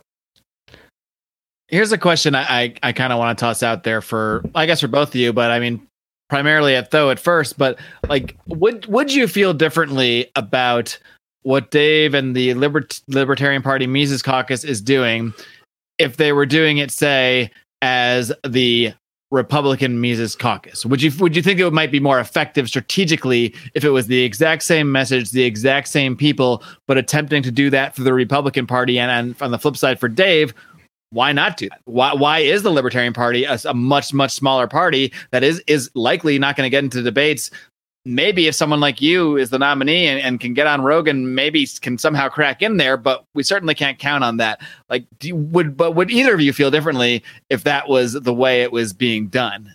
Oh, no, absolutely. And again, I'm not anti you know, Mises Caucus. I, I, I, I think you've that, spoken. I think of them as, as the best part of the libertarian. Absolutely, and, and, what Michael Heise has done, because I, I, appreciate how, how difficult it is to build institutions, and and, I, and, and that's that's something that's and he's done it. Like it's, it's an incredible feat, and then everyone involved should be extremely uh, proud of, of what they have accomplished. Um, but it, that's what I, if, if you simply took that, and it doesn't even have, I don't even say like it has to necessarily be explicitly Republican. It could be a non, nonpartisan in terms of that. But but I, I do think if you took that same apparatus, the, the ideological, the idea driven, substance filled campaign, and you simply didn't push it into a third party, no change of rhetoric at all, I think it suddenly becomes a far more potent political force because it can actually make differences in purely political avenues where where vote counting matters, right? And so that's why the question is not about watering down rhetoric at all. When when when Rothbard was, and this is true with, with Rothbard's appeals to the left and the right, he would go hardcore one side or the other, and he was not trying to appeal to, to all, but he would he, but he wouldn't compromise one bit right? And, and I think that's exactly why yeah, that, that's exactly the approach I'm advocating. I'm not saying water down your content at all. You know, I'm, I'm, saying you know go out there and talk to normal Republicans about secession, about nullification, you know, about the drug war, about the empire, et cetera, et cetera. You don't change any of that. But, but if, if Dave simply and, and, I'm not I'm not suggesting I'm, not, I'm under no illusions that he will, that he would, but if, if Dave simply changed his voter registration to a Republican, I think that his his platform that he has right now, which is so good, would grow overnight simply by the aspect that you're now in the political system. If, if, Dave was with like the New York City Young Republican Club, which is doing incredible things, Gavin Wax and Vish Burra, you know, again, they, they, they, I mean, they were holding, you know, uh, uh, secret uh, uh, events, uh, you know, at, at, the peak of the COVID lockdown stuff. I mean, genuine enemy of the state style sort of stuff there. If if if you were using that platform Dave's incredible content would go even wider.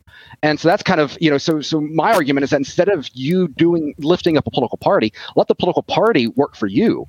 And and this is my recommendation to, to anyone else out there is that again, if you have ideas, you have something to say, you're you're already different than most people in politics. The question is simply what's the quality of the stage that you can use to push that? And if you're interested in politics, you have to consider the stage, not simply the ideas. And for Dave, there, I would just say, I mean, we, we keep talking about reigniting the Ron Paul revolution. That's the entire concept behind behind the Libertarian Party Mises Caucus. Um, without having to say like you should go in the Republican Party and and accept the, that part of the culture war and just take that side. Like, why do you not see that as as what was really was the Ron Paul template, doing it through the Republican Party, so you could get on that actual platform, get on freaking ABC where the actual debate is going to take place, or Fox News or what have you, and and get the platform in that way. Do you think that's just an unviable path?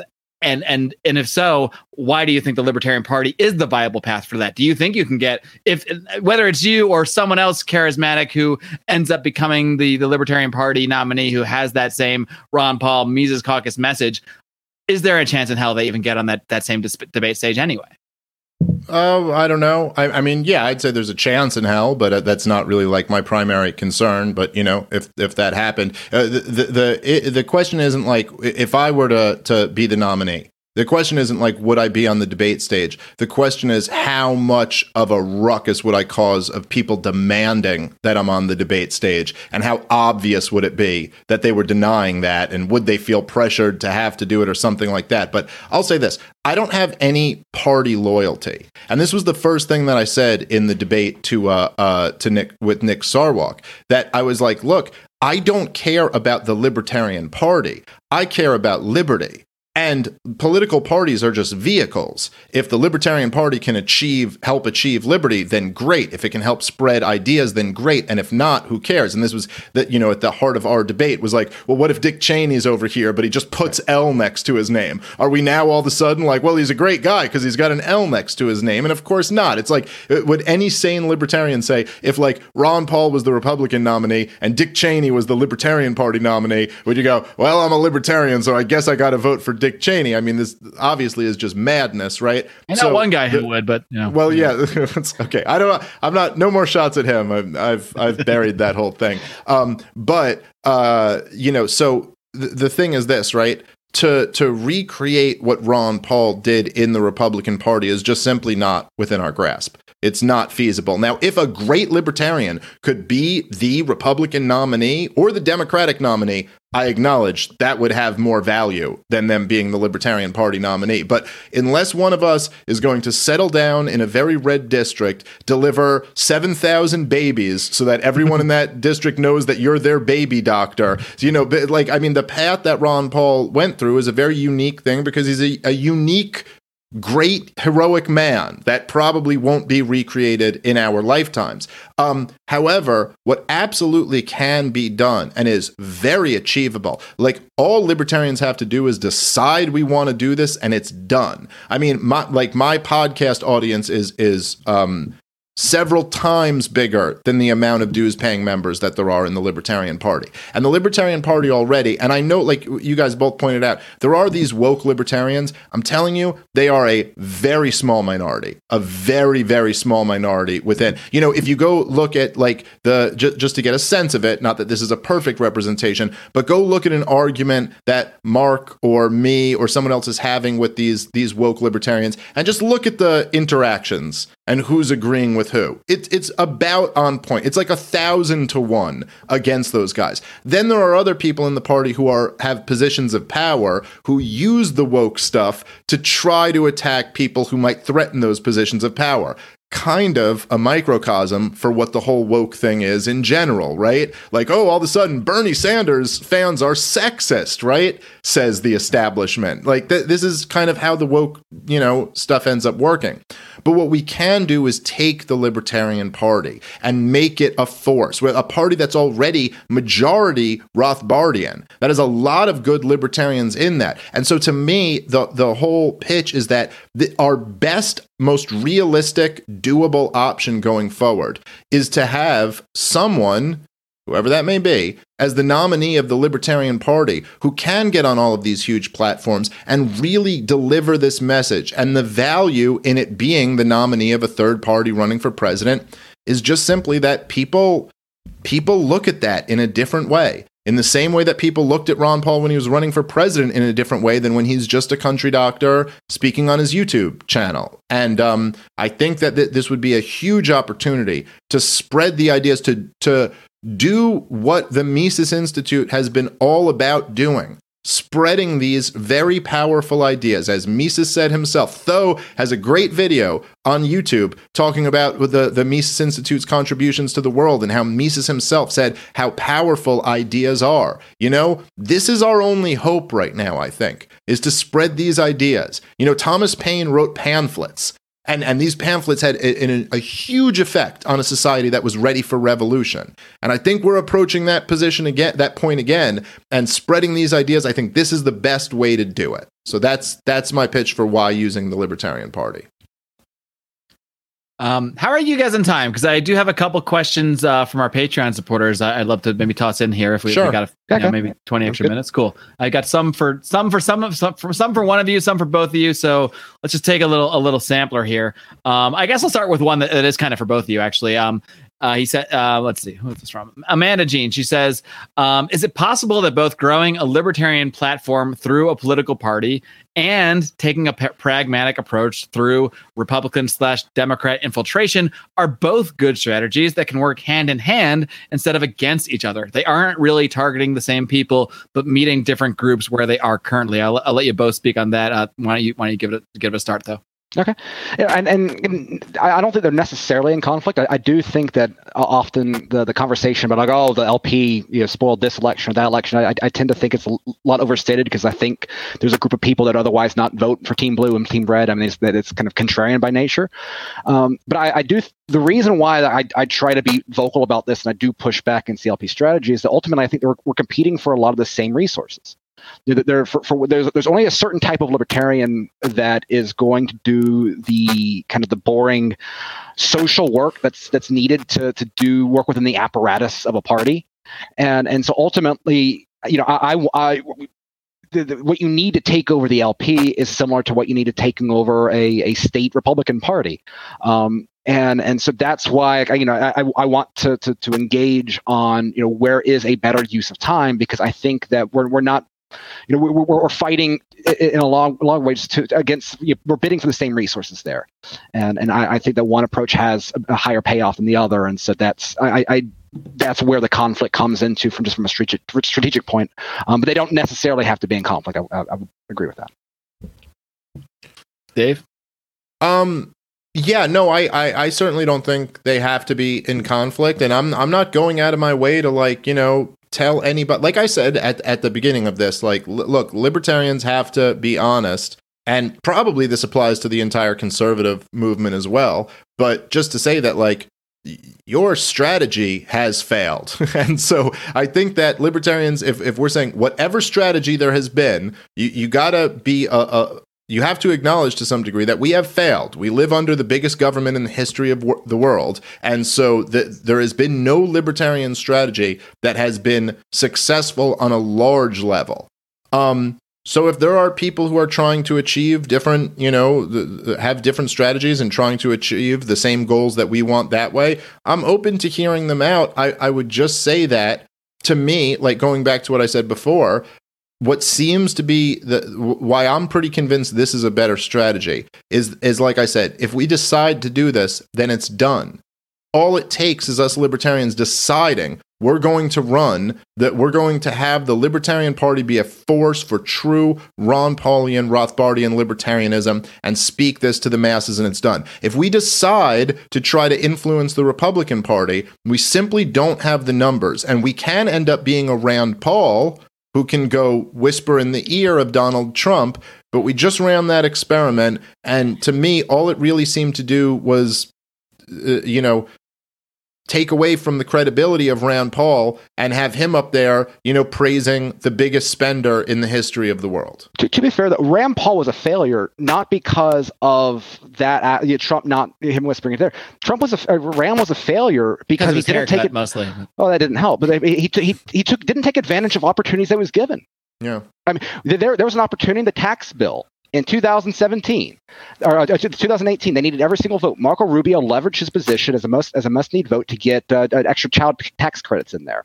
Rand paul did nothing. Rand paul didn't know how to leverage his position. It was a failure on rand paul. But there was an opportunity where if you had a senator that knew what he was doing he could have made you know, he, he could have gotten a cryptocurrency tax exemption in there. He could have pushed for for his father's competing currency bill. So the opportunities were It did exist. It wasn't a fault. You know, it wasn't a, a, a systemic failure of having a Republican senator trying to whisper to Trump. It's the fact that the senator didn't do his job, and and so, and that's part of the problem is that we have. I, I think that it goes back to, to Dave's point about failures of libertarian strategy is that it's it's we've missed opportunities. Yeah, well, and and and I think and, and that's that's where I, I think this is a potential missed opportunity here if, if we ignore if, if we try to play beyond the left and right right game of it because if, if you didn't have an LP candidate in 2018, then Ron DeSantis would have lost that that, that race because, yeah. you're, because you're dealing with 33,000 people.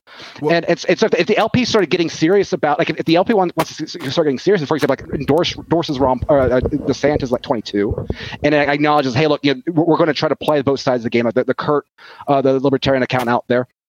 Then, then I, I think that demonstrates the, uh, the LP becoming something a little bit different in a way that it's no longer just having a platform to talk about libertarian ideas, which Dave already has, but it's actually trying to leverage the, the threat of ballot access and things like that in a way that, that can do something. It's not simply trying to elevate the national conversation, but it's actually leveraging politics as as you know the, the power that, that comes within that.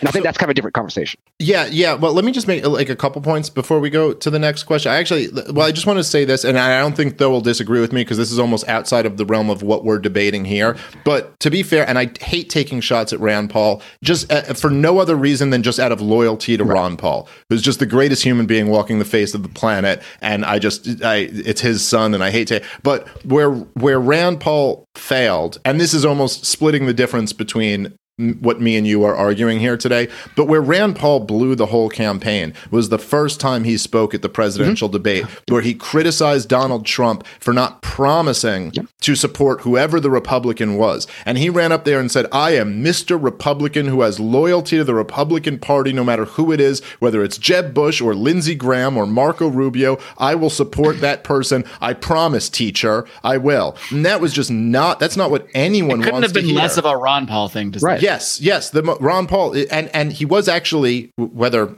intentional or on some subconscious level, he was blatantly repudiating his father. Mm-hmm. He was actually condemning his father for the being the guy who never did that, and that was one of the big you know disagreements. that, You know. Anyway, all right. En- enough about that. But I would just l- let me ask though this question, right? Because this I think kind of gets at the heart of it. For the sake of the ideas that the Mises Institute has done so much great work to spread. And I, like I said, I am eternally grateful to, to what the, uh, you guys and, and, you know, how, how heroic Lew Rockwell and Murray Rothbard and Jeff Deist and everybody who's a part of the Mises Institute is, right?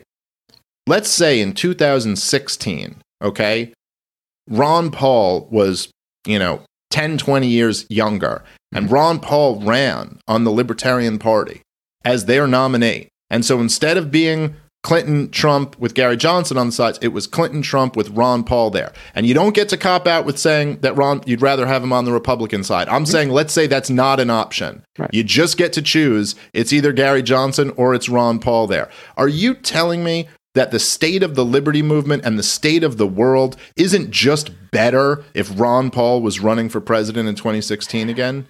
I think the world would be much worse off. And and I I, don't like to say that, but I, I think it would because what you would have had is Hillary Clinton would have won. There would have been, you know, it, it would have been a what I what I see that Trump era as is not necessarily some some some great victory per se, but I think it was a disruption. I think it was a meaningful disruption, and and I think that Ron Paul would have taken enough of, of the vote away from from Donald. like, For example, I I think even John McAfee. I think John McAfee would have changed that election because you know enough people try to pursue the wild. I I, I- would have probably voted for McAfee over Trump at that point. Right. It was very very compelling on that, um, and and and I think the world would be worse off. And, and even tr- ran and, and, and in fact, I think it, the uh, uh, it would have been terrible for the ideas that Ron was saying because you would have had entire all of Red America would have hated Ron Paul. They would have went from being we we respect Ron Paul, but he's a little out there for us to hating him because he would have been the blame. Been, been the blame. I mean, for example, I mean, Shane, Shane Hazel. If, no Georgia Republican that is that is familiar with Shane Hazel is ever going to take him seriously. Now, now, good. He, he's got his own base. I don't think he cares about those people. That's fine. Okay, and, and I'm not saying he's wrong to not to, to for that. But I'm saying that your average Republican in Georgia, if they know Shane Hazel, thinks he's a he, he, he credits him with the left having a Senate, and I, I understand that. Yeah. Um, and and I, I think that we got nothing to show from the Trump presidency. All we got was an even more radicalized left. I got locked in my house for a year in 2020. But I have wasn't because of no Trump. gains. It- Trump, well, Trump's not the reason you were locked in. it- he certainly gave cover to the governors, Uh, declaring a state of emergency. He was for the lockdowns. He absolutely gave them cover. He is partially responsible for that. if if you compare the experience in America relative to the rest of the Western world, again, it was could have been better. Absolutely, that's not the question. But but but there, there was no nationwide shutdown order. You you had you had Trump out there taking again relative to other other world leaders. Um, you know, Trump was pretty wa- wa- was relatively on the the, the less tyrannical side. I wish he was more, but it's, it's because of Trump's approach that you were able to have the DeSantis and the and and and yeah, you got one. and things like that. All right, all right. One, may, maybe two. Two, two. I Uh, mean, and yeah. George. I mean, George was early on there. I mean, and- but again, it was a clear divide Okay. in red and blue. But again, but Trump could have been much heavier, heavier handed. I, I wish he did more. I, I wish we did less, I suppose. But but you know, he's not the reason there was the nation. You know, that's because of the blue state governors. Well, uh, uh, uh, okay, yeah, I'll give Cuomo more of the blame than Trump. I'm fine with that. I'm just saying that th- th- it's almost beside the point. The point that I'm making is that the idea of oh my God, Trump wouldn't have gotten in there, you know, like versus uh, Hillary getting in there. I think if Ron Paul had been running in 2016, the Liberty movement would have been more alive. The same growth we had from 2008 to 2012, I think we would have had even more. I think these ideas would be perme- permeating the culture in a way that is hard for us to even imagine. They wouldn't have died off the way that they did uh, uh, going into 2016. So I just think it would have been nothing but a net positive if we had had another another Ron Paul campaign. But that's you know who file this under who knows. We're all just guessing what would have happened. All right, kitty cats, what you may be thinking to yourself right now is how does he do it? How does he get the energy to record multiple podcasts in a day and then come and host one of these debates? It's not even over yet. We have a little bit left, but I'll tell you my secret, my friends. The secret is my friends at Lorenzotti Italy, Lorenzotti Coffee. You can find them at lorenzotti.coffee, L O R E N Z O T T I dot coffee. I did that without reading it because I've been promoting these guys for long enough that I know how to spell it. These guys have been great supporters, great patrons of this podcast for a really long time. And because of that, I want to urge you to support them. They support us, you support us, you support them. It is the circle of giving, the circle of life. So please do check out lorenzotti.coffee and don't forget to get 10% off your order by using discount code LIONS at checkout. All right, well, let me just try to squeeze in a couple more quickie questions and then we'll uh, we'll sign off here. But uh I want to get a couple in. Actually, I have two here. We'll combine them as one. These are both from Angie McArdle. Of course, you know, is running for chair. A good friend of mine out here in Los Angeles. Um, these are both, I'm going to say, for, for Tho. She says, How can Liberty Republicans get rid of the pro war neo- neocons who are deeply entrenched in national politics? She has a follow up. We'll make it all one question. How can Liberty Republicans convince MAGA Republicans to support free trade? I think this all really stems to the idea of why Angela, Dave, and others are not trying to do this through the Republican Party because they see major issues like war, like things that Ron De- DeSantis supports, uh, or free trade that they're never going to get headway on because they're so firmly entrenched in the party. So why should they bother? Is- Well, again, is basically question. you saw the Republican. Again, I, I wish the, the, the, the action had was was more consistent. But again, you had the Republican Party convention. Every speaker was celebrating the end of, of wars abroad. Again, were they overstating things? Yeah, but they, but I mean, but they were celebrating it, right? We just got rid of Liz Cheney in leadership, right? I mean, so most of the most articulate and powerful voices on the right are are, are not neocons. The neocons have less power in the Republican Party now than, than ever before. Um, and again, Trump was on that you know, was was the, the a less interventionist candidate when he was on the stage. Again, we already mentioned Tucker Carlson the position he has. I, I think that's okay there. The trade issue, I think is I, I think we have to engage with it seriously. Um, for for one, I, I think that one again one of the, the main things we have to do is we have to connect all the problems that the, the, the all the critiques that the right has in the economic policy to the Fed. Um, but but there's there is some common ground there. I mean, if, if we don't argue against government managed trade agreements, I mean, Ron Paul was doing that. Rand uh, uh, Murray Rothbard was doing that. I mean, we we could use a lot of that rhetoric there. Um, and it's and so I I, I think that you know it, it's important to simply take a a you have to engage with the, the problem is that the right's operating off a character off a cartoon character of what they see them free market as and it's not helping that that cato you know is, is out there you know making cases for corporations things like that. Um that, that, that is a problem. Um, but we have to we have to engage with it saying look you know, what we're trying to do is is um we, we, I think we have to take the concerns from the right seriously and for example, China. For I, I, I, think that the the China issue. You had libertarians like bending over backwards in defense of, of trade with China. I think chi- trade with China is a little bit of a different issue than like the, the idea of trade, free trade generally, right? I mean, Trump loved signing free trade agreements. They weren't necessarily great, but I mean, he loved signing trade agreements.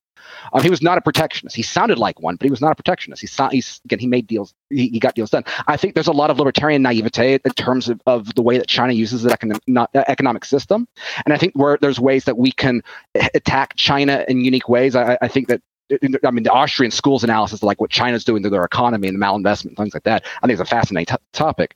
Um, but I, but I, but I think that, but we, we, instead of simply defending, you know, trade with China and some of these things, the way that that some of our, liber- our, our, our, our DC mouthpieces have. I think there's ways of engaging it from the perspective that the right has and and and doing but but, but this is the argument this is the, the gist right? That the biggest failure of the paleo strategy was Pat Buchanan going out there criticizing you know we don't need dead Austrian economists. Tucker Carlson said the same thing. Steve Bannon said the thing. I don't know why they, they always go out of their way to attack Austrians. It's very frustrating. But this is the issue. And and, and so it's it's it's I'm betting that we can do that and it's something we haven't done before. But that's I'm I'm the ones taking that bet, and I realize that that there's nothing I can point to historically saying, oh, well, this is obviously going to work. I, I recognize that. Well, yeah, but just to be fair, I mean, like I did say at the beginning of this, like, yeah, look, none of us have anything historically we can point to that goes, well, this will roll back the state. So we're all trying to, to find different ways. And I actually I agree with a lot of what Tho said there. And I think it's it's kind of one of those things. It's like Trump with the free trade and the immigration stuff. He gets he gets blamed a lot for his rhetoric, but if you actually look at his policy, he really wasn't that much more protectionist or even that much more hawkish on immigration than a lot of his predecessors. I mean. George W. Bush raised tariffs as well, and you know everybody's had border enforcement and stuff like that. It's you know we kind of have the worst of both worlds with immigration, where we have no system that actually prevents people from right. coming in, but we have a system that'll make sure to lock a whole bunch of people in these detention facilities, and so it's you know. Um, but I, I would say that I think um, to to Angela's uh, first question, which was uh, I'm sorry, what what was her first uh, uh question again? Was about it was how can Liberty Republicans get rid of the pro-war right, neocons right? So the so to so to me, there does have th- this is where we need more of the Ron Paulianism. Is that is that a word? Uh, is that you, you have to uh, kind of really someone has to plant a flag and be like, look, this is the philosophical groundwork to think about foreign policy on. Because as much as Donald Trump would, you know, kind of say, oh, they lied us into war, when Sheldon Adelson called and wanted uh, John Bolton to be his national security advisor, he put him there. And and your boy Ron DeSantis is, is was taking trips with Sheldon Adelson over to Israel and talking about how great they are and everything. And it's like if you have that and they don't really understand what's going on here with this foreign policy, that that person being commander in chief is just not going to solve any of these problems. So it's much deeper than just it's it's wonderful that Liz Cheney is is losing her committees and all of that stuff. It's really really good that the talking point on the right is Donald Trump didn't start any new wars rather than Donald, Trump bombed the crap out of them. Like that's a huge victory, you know? But at the same time, when Donald Trump uh, murdered Soleimani, every right winger I know was pretty much ready to, to go to war with Iran. And the only reason it didn't happen is because the, the people at the Pentagon realized they couldn't actually afford to do it. So we still got a lot of work to do. Whether you take those strat- strategy or my strategy, we still got a lot of work to do.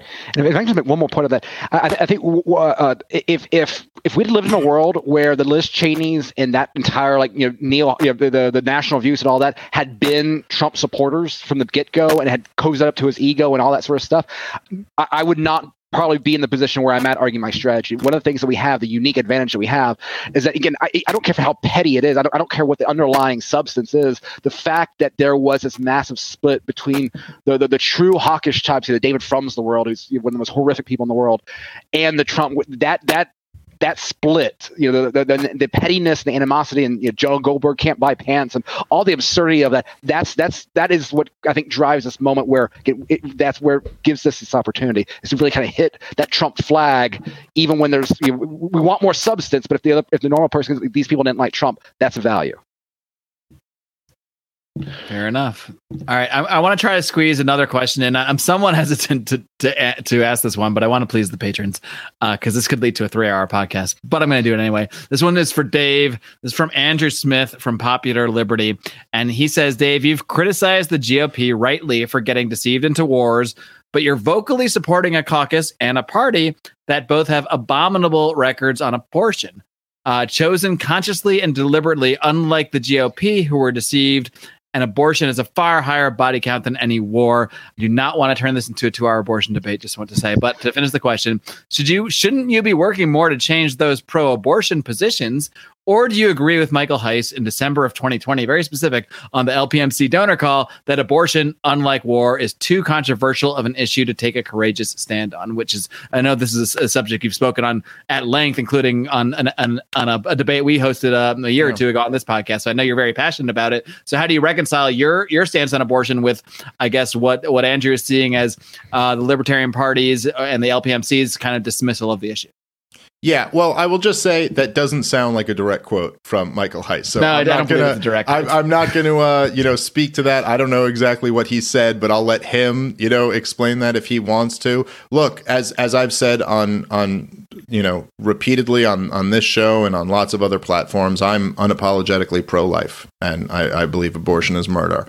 Um, and that's that's my position on that. And i think that there are there are libertarian arguments that have been made on on both sides of that issue. Um I, and this You'll very rarely hear me ever say, I think Murray Rothbard was wrong, but I think he was wrong on that. And I think Ron Paul uh, is right. And I will just say that as great as Murray Rothbard is, uh, Ron Paul is an OBGYN. And so he gets the libertarian uh, nod to me on that issue. And so, yeah, that's, that's what I believe. And that's what I'll always stand for. I think we need a libertarian revolution in this country. And that's why I support what the LPMC, uh, the LPMC is doing. Um, but you know yeah that's that's my position on the issue. I don't really know what else to to say. I do think that the way to deal with the abortion you know crisis in this country is probably not just going to simply be like oh well we will just change a law and then that will solve this problem. I mean this is this is a gigantic cultural uh, failing that it has to be a cultural gotten, change. Yeah, that we've even gotten to this point. Now, I, I, would absolutely support repealing Roe v. Wade or, or something like that. And you know what I mean? Which is not what most people think it is. That would simply just be leaving it up to the states and, and local governments to, to make their own rules. There's no federal, you know, murder laws and, and stuff like that. So there's no there's no need for that. Um, but yeah, this it's it's a huge cultural failing, and it's it's symbolic of just how horrible things have gotten. But yeah, I'm I'm unapologetically pro life, and I I have never wavered on that. All right, I'm going to toss one more out to Tho, um, mostly because he's one of my fellow hosts, so I feel obligated. But John Odermatt, host of Finding Freedom, he asks, why does the GOP achieve so little when they control, and that's not now, but when they do control all three branches of government? They have failed miserably. So why continue voting or supporting for a party that continually fails in power? I think that again, it that is that that requires only looking at what happens at the federal level, and and I I, I don't think there's any value in only looking at it from that that ends. I mean, the problem is that what the, the incentive structures we have in D.C. It doesn't matter who you elect, the incentive structures of the federal empire are built towards expanding itself and, and and you know unless you put in place you know a majority of Ron Paul radicals that that really just are, are determined to burn the sucker down, there's no way of fixing it, and that's why it kind of goes a little bit to the to the abortion question is that I, I think ultimately the, the biggest the, the, real political victories are to be had at the state level being able to organize and, and highlight the way that decentralization provides uh, answers to cultural hot button issues like the abortion question and and uh, Uh, you know, leveraging the powers that states have against the federal empire and, and, and enforcing it not not through through legislative reform but through you know, you know we're going to come and take this power back from you. That's the only way that we're going to you know, use levers of power politically to, to declaw the state. I, I don't think that there's something that can be done from a national perspective. I think it's, it's all about what states do. And I think if you look at the record of states, I mean, yeah, I'm not going to defend like the Republican Party of Alabama or Mississippi. I mean, there's plenty of bad Republican parties at the state level out there as well.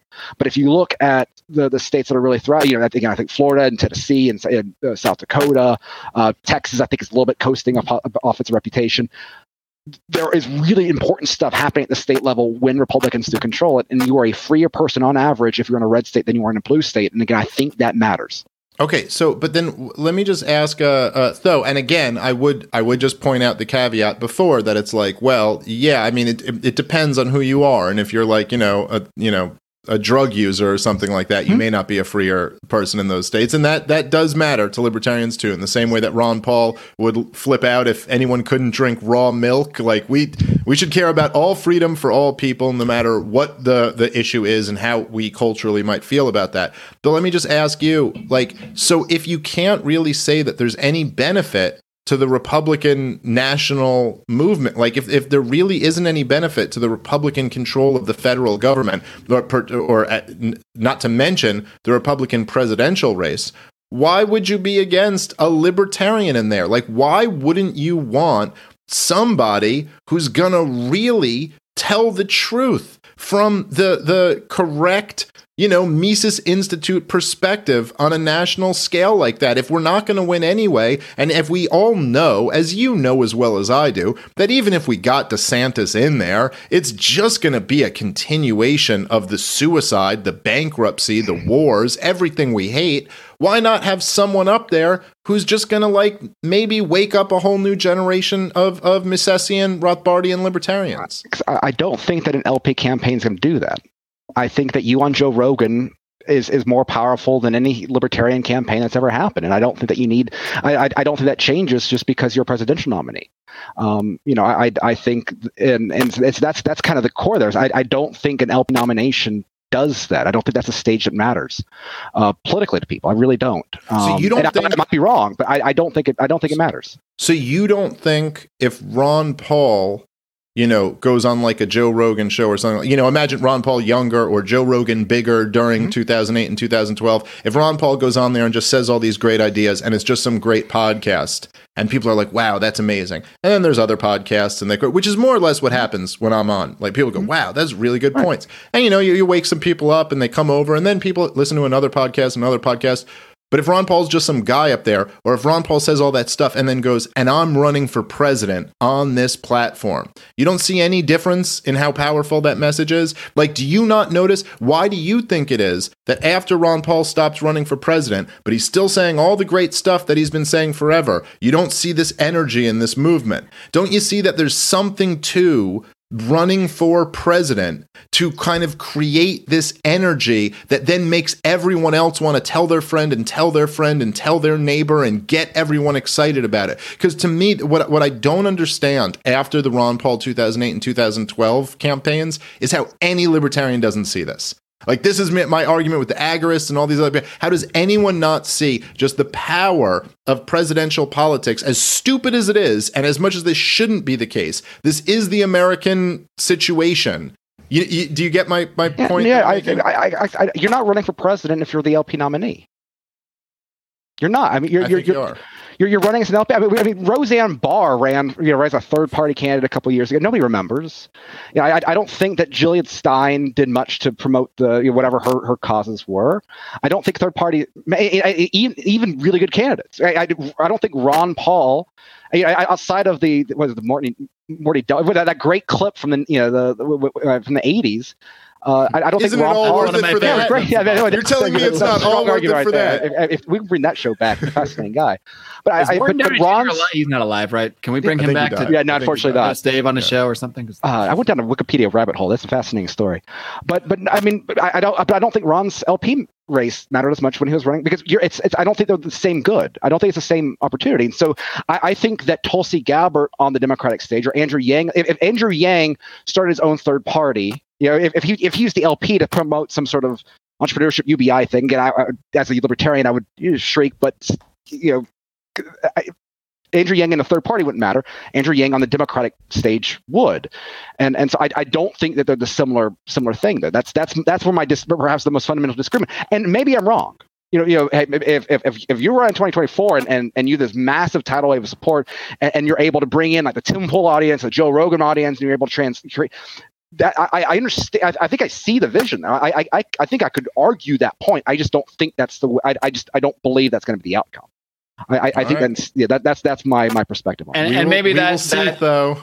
that comes to the ultimate difference here. Like I, I think Tho might agree with Dave's vision if he thought Dave's vision could happen. Dave does think his vision can happen. So I guess we'll see, right? I I guess that's where we're at. So I think that's that's a good place to, to leave this thing off. Um, I know this conversation is one that's going to continue on this platform, on various other platforms over the next couple of years. Can I just And, say uh, thank thank you, Marc, and I appreciate that. And I think one of the the areas of common ground that uh, that me and Tho have is that like I think Tho is doing incredible work and everything that he does with the Mises uh, Institute and everything he does like uh, with his speeches and podcasts and all this stuff is incredible. And I know he appreciates what I'm doing too. So we, we both think we're we're doing incredible work, and we all think you're doing incredible work, Marc. So keep I it think. up. My- part's easy. I'm just here drinking a 40 while you guys while you guys chat. Let's be honest. I But, uh, did I did notice that. but I do appreciate both you guys coming on, having this discussion again. It's it's going to be a discussion that's not not ending today. It's going to be going on through 2022, 2024, and probably the rest of uh, my podcast life. So, uh, but I'm glad we could have another nice iteration of it today. So, uh, that being said, thank you both for engaging in this conversation. I think it's uh, one of the best ones we've had, especially on this subject in some time. So, thank you both. Follow Dave at Comic Dave Smith. Everywhere else, part of the problem. Uh, Legion of Skanks. Follow Tho at Tho Bishop. Mises Institute, Rothbard Radio, Redneck Riviera. R- Riviera. I think I pretty much covered everything there. So uh, thank you both so much uh, for all your service to the cause, and uh, keep up the great work, guys. Keep on roaring. All right, and thanks again for a great discussion between Dave Smith and Tho Bishop. Uh, you know, I like I said, I'm pretty much just there drinking a 40 and chiming in occasionally. So it really is, especially in cases like this, the guests who make the show. So I do want to give a tremendous thanks to both Dave and Tho for participating, and a tremendous thanks to you guys for watching or listening. Even more thanks to those of you who are members of the Pride, Lions of Liberty Pride, who got to watch this live, some of whom got to ask questions during this event live. And we encourage you to just find out more by heading over to patreon.com slash lions of liberty, where you get all sorts of discounts on merchandise, all sorts of bonus audio shows, live streams of many of my interviews, all sorts of fun stuff, including Conspiracy Corner, Degenerate Gamblers. I swear we're going to get another episode of Drunken Howie story one of these days, as well as another Do Nothing Man. It's all coming down the pipeline for our supporters who keep this thing going, who keep fueling our liberty fire over in the Lions of Liberty Pride. If you don't like Patreon, there are a various number of ways you can donate. You can find all of that over at our website, along with today's show notes over at lionsofliberty.com. And do not forget, it's not just me here every single Monday on the flagship.